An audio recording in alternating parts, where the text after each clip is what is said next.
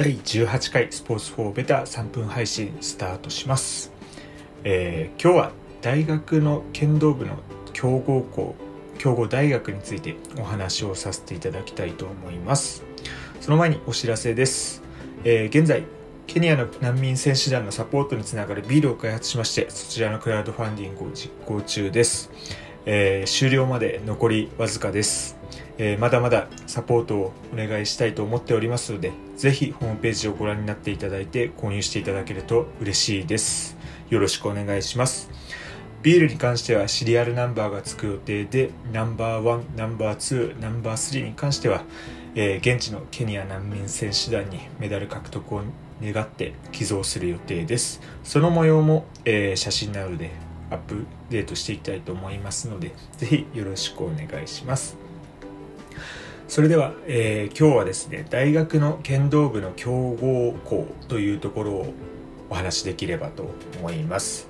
なかなか剣道の強豪強いところっていうところとイメージが湧かないと思うんですけども剣道で、えーもう強いって言われてるところは、えー筑波大学ですね、まあ、筑波大学は本当に毎年優勝候補だったり優勝だったりしてるっていうところで男女ともに強い大学です。そして今一番強い3連覇を成し遂げているの全国大会で3連覇を成し遂げているのが中央大学剣道部ですね、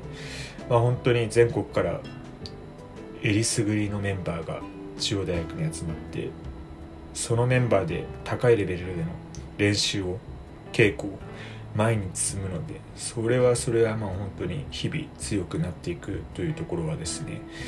まあ、そういう強豪大学のポイントなのかなというふうに思ってます。まあ、本当にあとはですね国士舘大学っていうところもですねもう今の剣道日本の剣道界の支えていると言っても過言ではないくらいですねあの優秀な選手を生み出しているっていうところですね、まあ、箱根駅伝だったり他のスポーツ野球だったりサッカーだったり、